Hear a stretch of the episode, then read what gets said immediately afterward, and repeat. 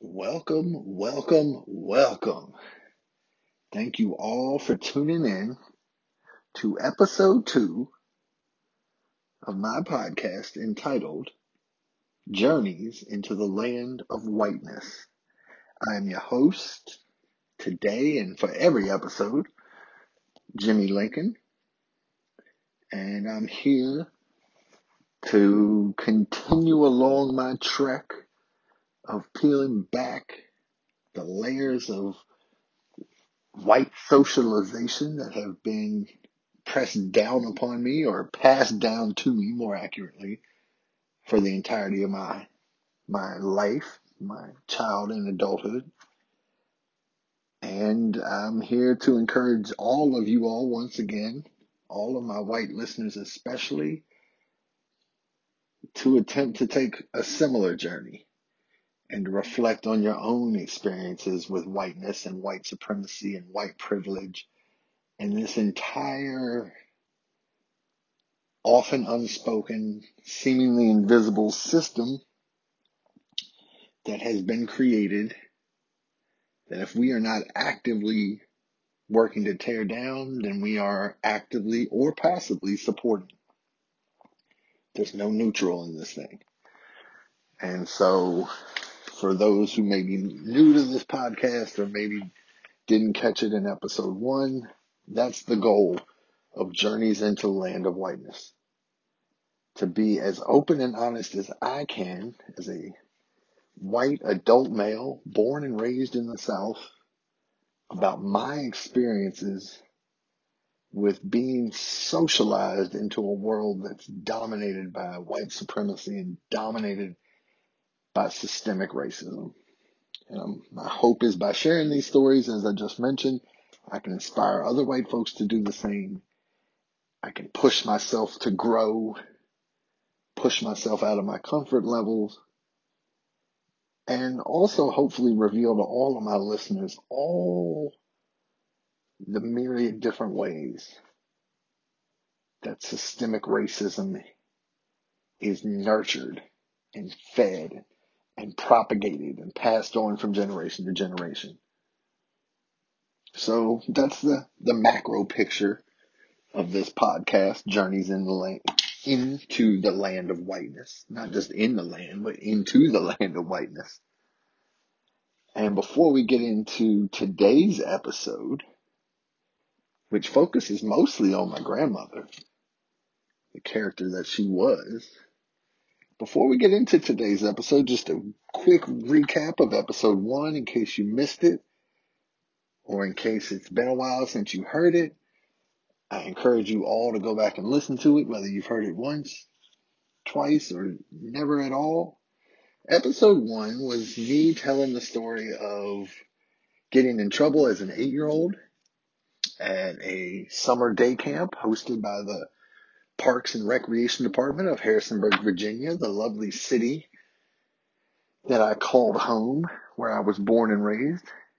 And as a consequence of my getting in trouble, I was threatened by the adults who were operating the camp. I was threatened with being sent to the majority black day camp across town. And the implication was, and this implication was, I shouldn't even say implication because it was made explicit, but the idea was that at this camp, I, as a young white boy, was going to face horrible, terrible, savage violence at the hands of the black campers who would not accept me, would not like me, would utterly detest me simply because I was white. That was episode one. And mind you, that event happened, as I mentioned, when I was eight years old, maybe nine years old, when I was young. We're talking about third, fourth grade. And when the black campers being referenced weren't any older than me. And we have white adults telling a young white child basically just an updated 1986 version of that nasty, nasty negative stereotype of black male aggression and black male savagery that's been told and retold for centuries now. Ironically, too, as I reflect back on that first episode, if anything in American history has told us, it's that young black boys have a lot more to fear from white folks and from white boys than the other way around. So not only was I being taught this stereotype, this fear based stereotype, or this stereotype designed to make me fearful, but it was also being done at the same time as a way of kind of erasing the true power relationship between white and black. So that was episode one. And for those of y'all who are listening, who are regular listeners, we're only two episodes into this podcast, so thank you, first of all, for being a regular listener. But for those of y'all who are regular listeners who tuned into episode one, you might recall that I mentioned the name of the park where I was going to be sent, where I was threatened as a, as a possible destination for my transgressions my eight year old transgressions of getting in a, a very mild fist fight over a game of knockball. And the name of that park, the name of the black park, for lack of a better phrase, the name of the park in the black neighborhood was Ralph Sampson Park. And I think the vast majority of my listeners probably know that name, even if they don't know a lot of details about the man named Ralph Sampson. I think he's fairly well known. Very famous, very successful basketball player who was born and raised in Harrisonburg, Virginia, my hometown. He's about 10 years older than me. Who attended the University of Virginia on a basketball scholarship. Who carried that those basketball teams at Virginia to a level of success that they had yet to see up to that point and would not see again until recently. Who then entered the NBA and was off to a very successful career with the Houston Rockets until a series of knee injuries and other other leg related injuries, leg related, I guess, leg injuries. I don't know what a leg related injury is. Sounds like something happens when you eat a drumstick too fast other leg injuries sapped him of a lot of his ability and a lot of his skills. And I don't think it's unfair to say that for as talented and as smart and as successful a basketball player as Ralph was, that his professional career anyway can be viewed accurately as a bit disappointing through no fault of his own, just through those injuries. Nonetheless, the man is still a member of the College Basketball Hall of Fame, as well as the Basketball Hall of Fame, which encompasses college and overseas and professional careers and all that. So quite an accomplished athlete. And as far as I know, has been involved in various forms of coaching and various community organizations for most of his post playing career. His career ended early 90s. And ever since that, ever since then, from what I know, he has been involved in coaching at various levels, whether it's an assistant coach at the professional level or an assistant coach at the high school or college level, whether it's working with youth organizations. He's been involved with, with mentoring and supporting young people. I don't know a ton about him personally. I don't know if I've, I think I've maybe met him once or twice just in passing because he does, as far as I know, spend most of his time nowadays in 2020 back in Harrisonburg and has lived there now for quite some time. And his family was originally from the Shenandoah Valley. In fact, I think his parents were farmers in the McGaheysville area who had a big family with a lot of brothers and sisters. And so Ralph has a lot of family, a lot of blood relatives throughout the Harrisonburg and Shenandoah County area. So this is the man that the city of Harrisonburg chose to name a park after. A very well deserved honor. However, like what often happens with black folks, I feel like in this country is even when they're honored, they're honored in a way that still kind of makes sure everyone knows that they're an other. Their honoring even is sometimes segregationist in nature. So for instance, the park that's named after Ralph Sampson is in one of Harrisonburg's few predominantly black neighborhoods. Now you could argue that makes sense because Ralph himself and many of his extended family grew up in that neighborhood or at least spent part of their lives growing up in that neighborhood. So in that way, it's very appropriate. And I'm not necessarily complaining about naming that park after Ralph. But why not name other things after him? Elementary schools, middle schools, streets, things that allows the entire city to celebrate Ralph instead of just putting him off in a neighborhood that most of the city of Harrisonburg either doesn't realize it exists or consciously kind of avoids. But we see that all the time where, you know, when, when cities get a street and they rename it Martin Luther King Jr. Drive or Martin Luther King Jr. Boulevard, they make sure that that street is in a black part of town. And once again, that's a great thing. But wouldn't it also be pretty cool to see a Dr. King street in the whitest part of the whitest cities in America? Wouldn't it be cool if there was an elementary school in Harrisonburg named Ralph Sampson Elementary School? Or something that that showed that the entire city, not just the black neighborhood, celebrated and supported Ralph.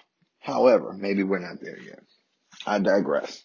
So, you might be asking why I'm even talking about Ralph in this park. Okay, great. There was a park named after him. It had a lot of black children there attending this summer day camp. I was threatened to get sent there and get beat up by these black children. Great. But it goes even deeper. My grandmother, who passed away in the spring of 2019 at the ripe old age, I believe, of 97, which still blows my mind. Like, how the fuck does anybody live to be 97? But my grandmother had spent most of her adult life as a kindergarten teacher in Harrisonburg. And it just so happens that she was Ralph Sampson's kindergarten teacher. And I cannot tell you, as an adolescent, as a child, as a teenager, even now as an adult, how fucking cool I think that is. And I don't know why I think it's so cool.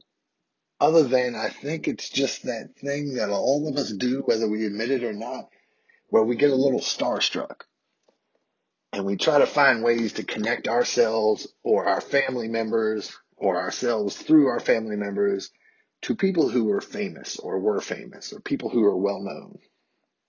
And so, coming from a city that most people in this country have never heard of, that most people in this country never will hear of, like most cities, and not having anything particularly famous connected to me and my experiences,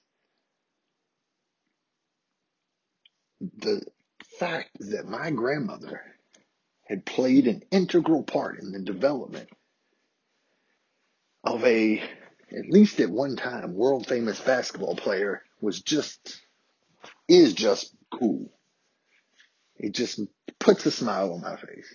I love that shit. I think it's really, really cool. However, the way my grandmother described her time as Ralph Sampson's teacher is yet another example of how whiteness is passed on and how whiteness, along with the notion of what it is to be black, is taught to young children, particularly in my case, young white children. And I guess that's something I should have pointed out in episode one, although I think the story from episode one made it pretty clear. But as we culturally and socially teach young white people about what it is to be white and the power and the privilege and the superiority all tied up in that. We're also teaching them about what it is to be not white. And often we're teaching them about what it is to be black. And so every single one of these stories, including today's, is not only a lesson in how white people are told and taught how to be white, but it's also a lesson in how white people are taught and told about what it's like not to be white.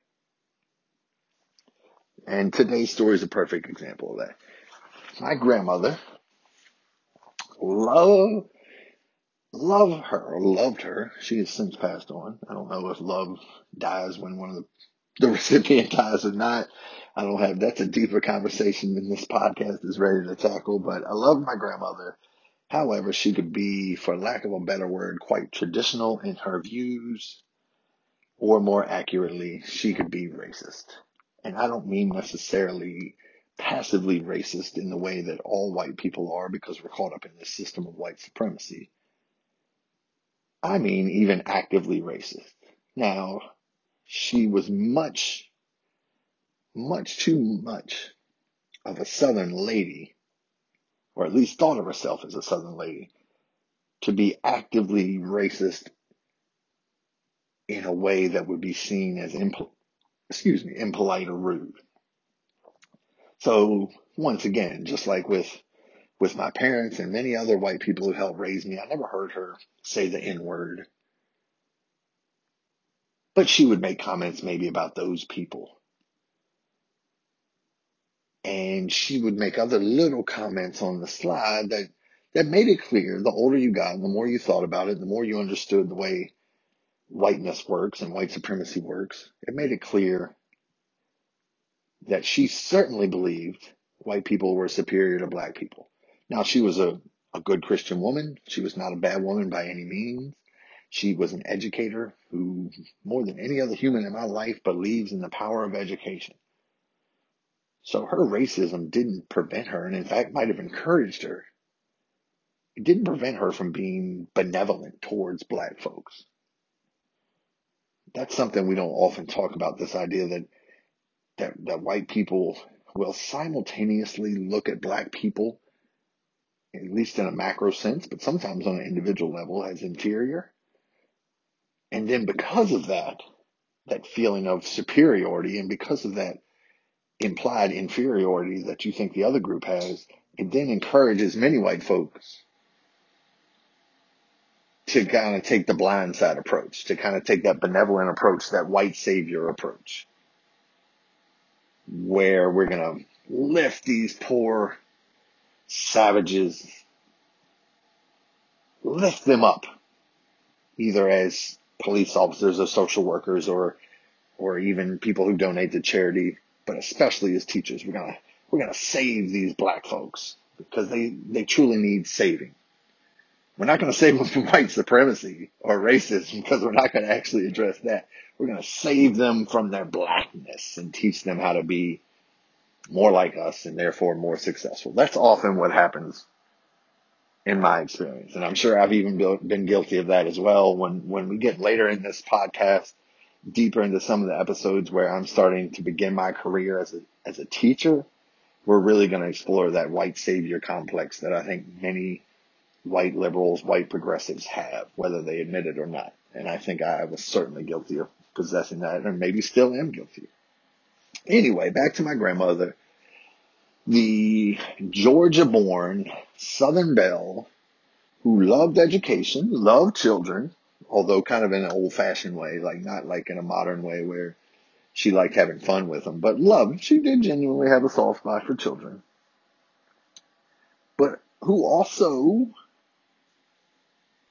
carried with her some very problematic, some very, like I said a second ago, some very racist views. And white folks love to do this when we're talking about relatives. And we even do this with historical figures like Thomas Jefferson and George Washington.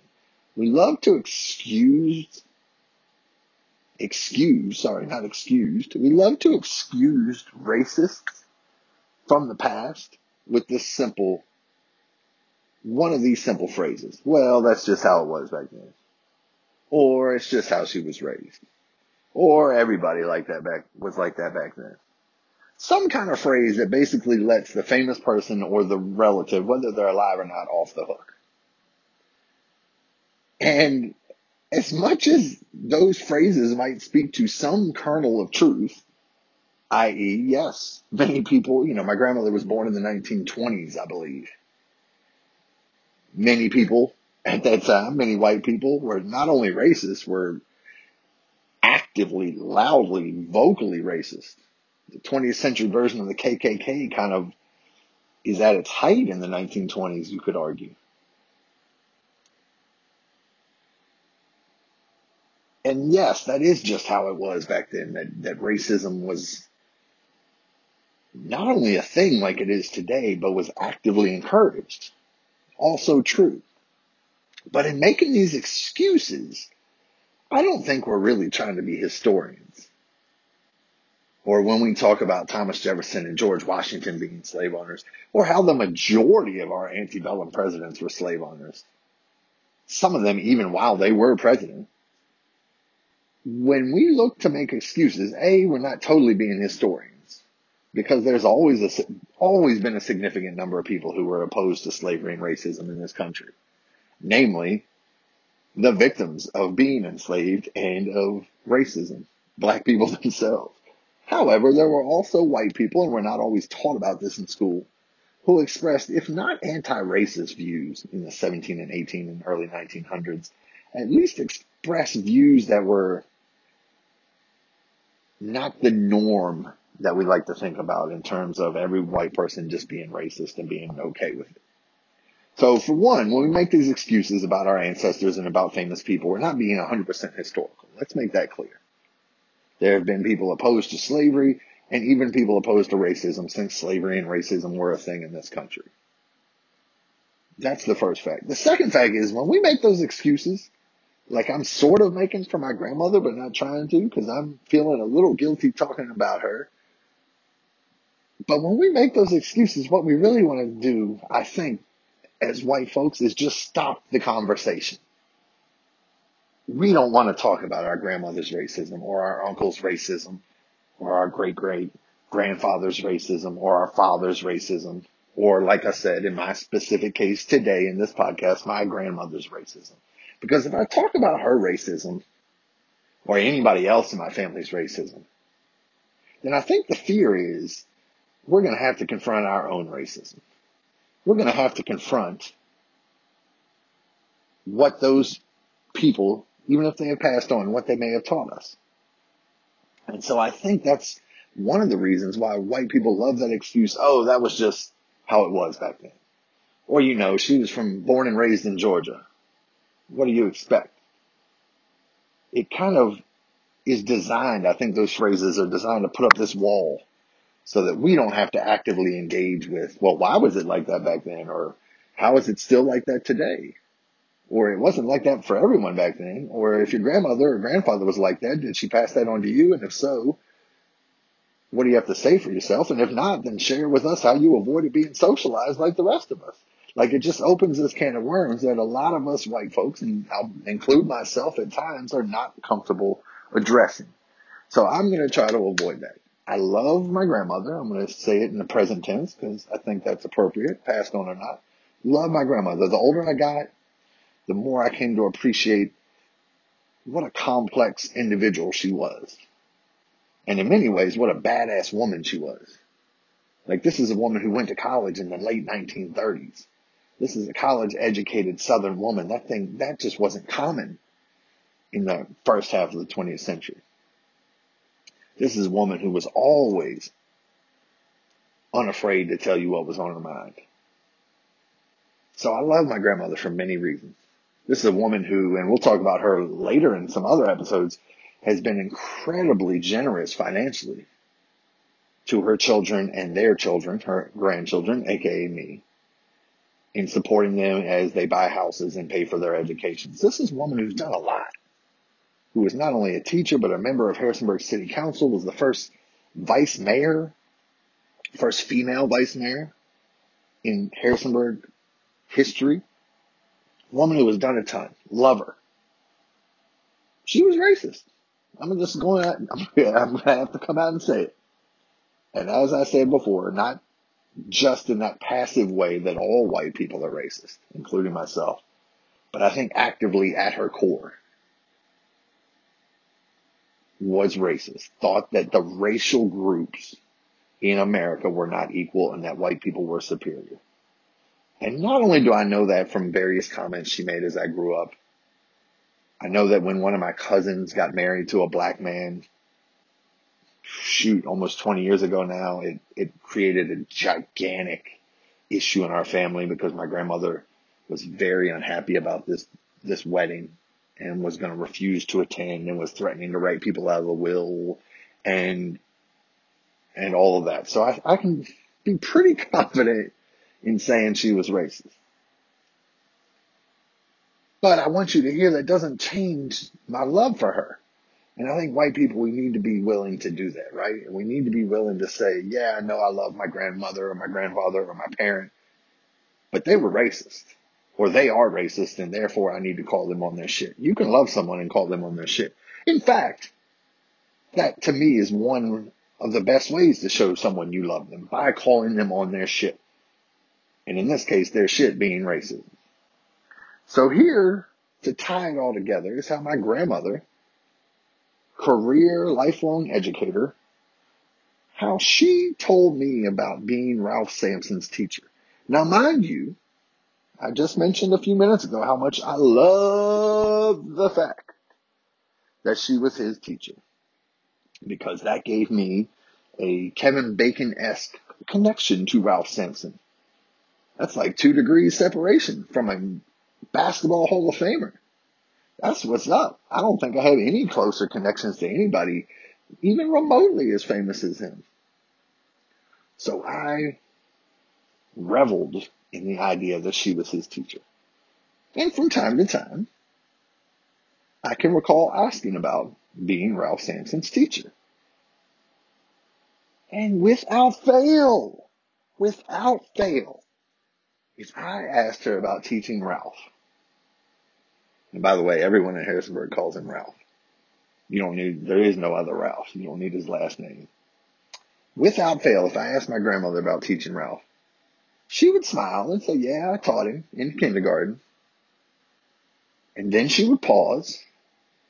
And man, I wish I could do her voice because you talk about a syrupy, thick, molasses southern accent. Like y'all are hearing my accent. You're like, man, that boy's country she, my accent got nothing on hers, but I can't even pretend to imitate it, so I'm not going to try. So when I would ask her about Ralph, she would tell me, yes, I was his teacher, and then she would pause. And then in her sweetest southern drawl, would without a doubt, invariably, and I know this happened more than one time, would make sure she told me, but you know he wasn't very smart.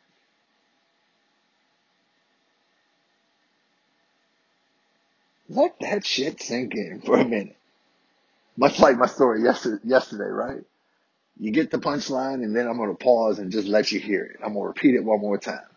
I would ask my grandmother about her time teaching Ralph Sampson in kindergarten. And she would invariably respond, yes, I taught Ralph. Pause. But you know, he wasn't very smart. What in the fuck? What in the fuckity fuck is that? Talk about how whiteness is perpetuated, how white supremacy and negative stereotypes about black men, once again, unfortunately, just like in episode one, how negative stereotypes of black men are conveyed to young white children. My grandmother did it in, in what, seven words, eight words? Now, mind you, it is incredibly inappropriate in my opinion.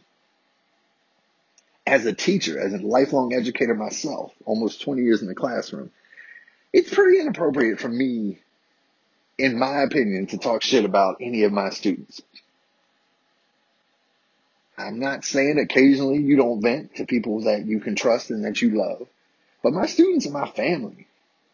And so if I'm going to talk about them, I really, really try to be positive or, or say nothing at all.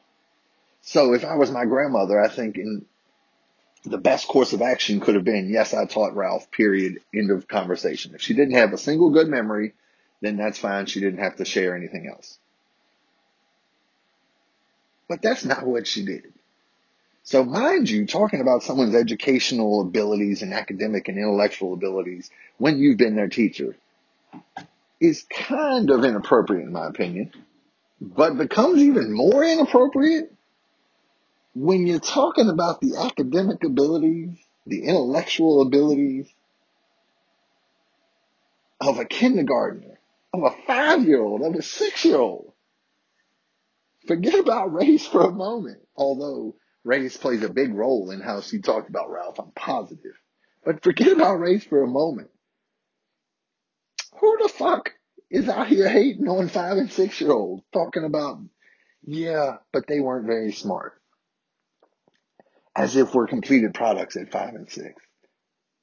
As if developmentally where you are at five and six is necessarily where you're going to be at 15 and 25 and 35.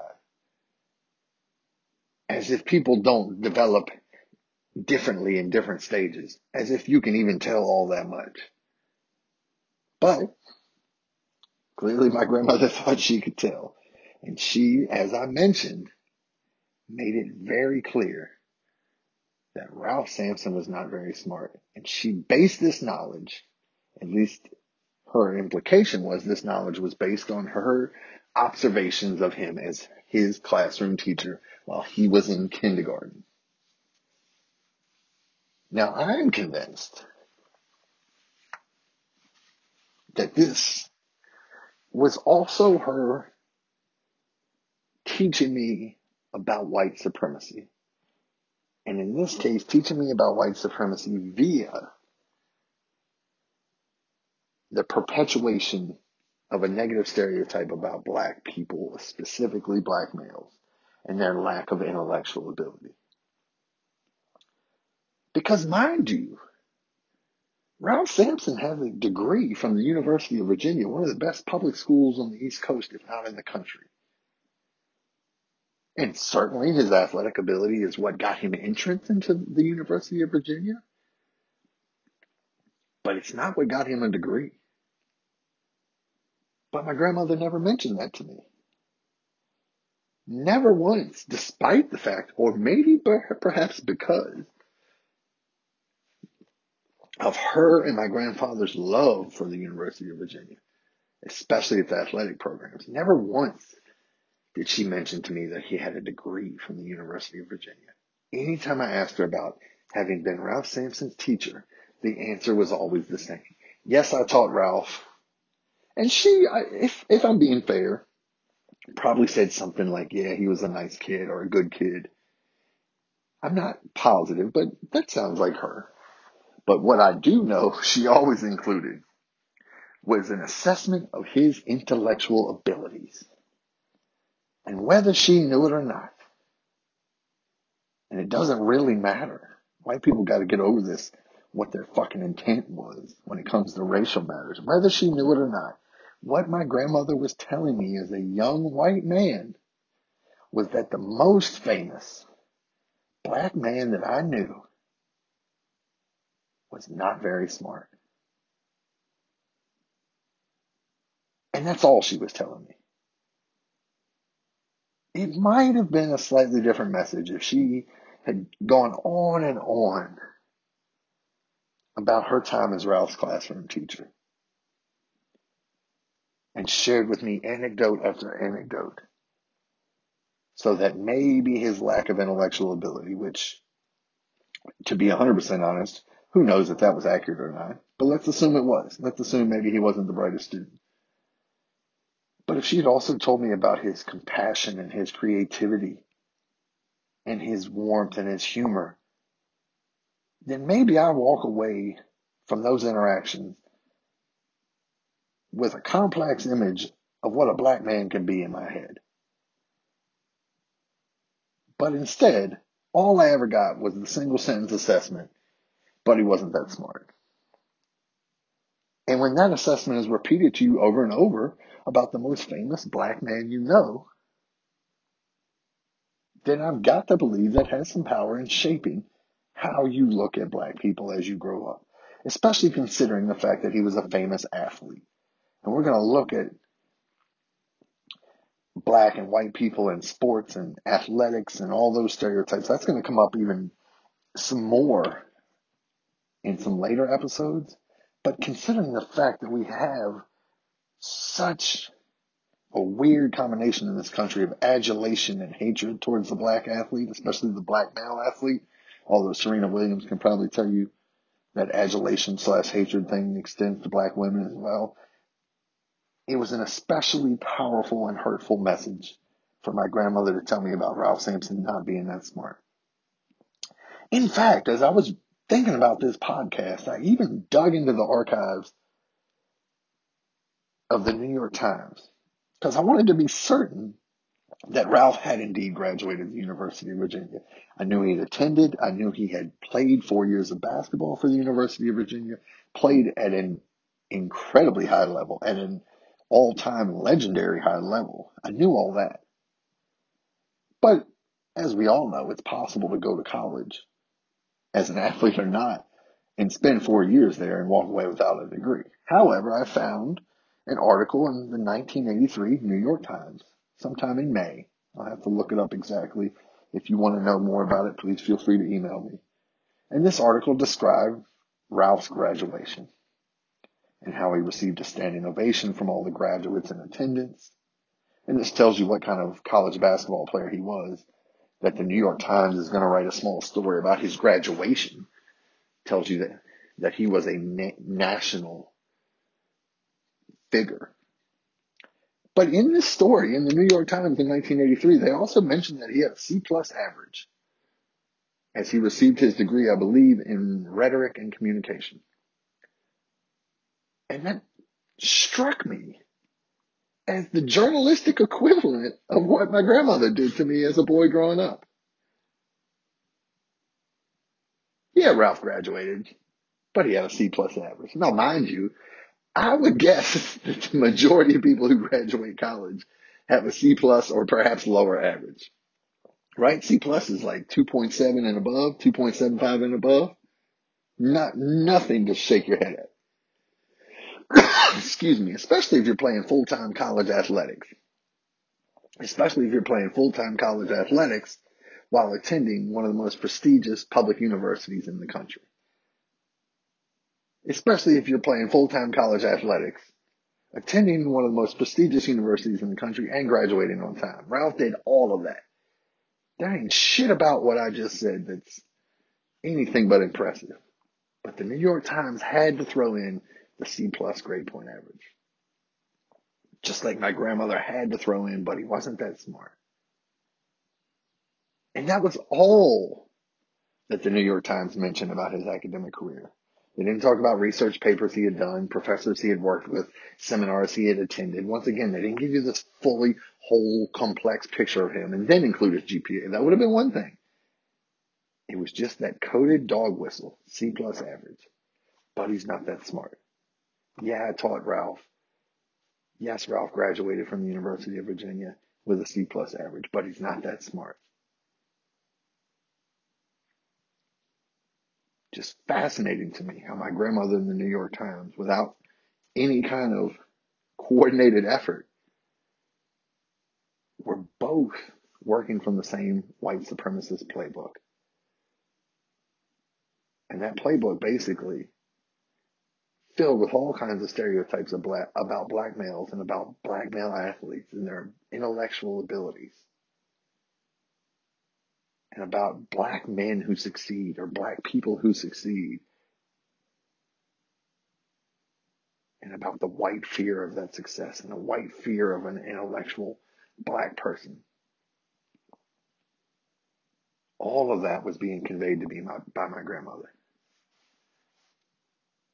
Now, my grandmother also used to tell me one other story that has nothing to do with Ralph Sampson, but also is a fascinating story in about how whiteness is conveyed. And that story about a little five year old girl from Atlanta showing up in Harrisonburg, Virginia, and showing her love and her plot pride and her blackness will be the focus of our next episode. So if you want to hear more stories about how my grandmother taught me about whiteness and how she used children from her classroom, black children from her classroom to teach me about whiteness, please tune in to episode three. These episodes are only going to get better. I apologize for the language. If you're listening to this and that language is inappropriate in your household because you're maybe a teenager or younger, I promise you, it's okay to cuss. It really is. And I really just use the language for effect. But I hope no one feels offended or feels like they can't listen to this podcast because occasionally my language veers off into R rated territory. But as I told all my listeners on episode one, I want this to be a conversation. And I can't have a conversation with my listeners if I'm reading from a script. So occasionally my language is going to be a little blue. As always, I appreciate y'all's time. I hope all of my listeners can take this episode once again as an inspiration for them to self reflect, especially my white listeners. I need y'all to start reflecting, to start telling these stories to yourself, to each other.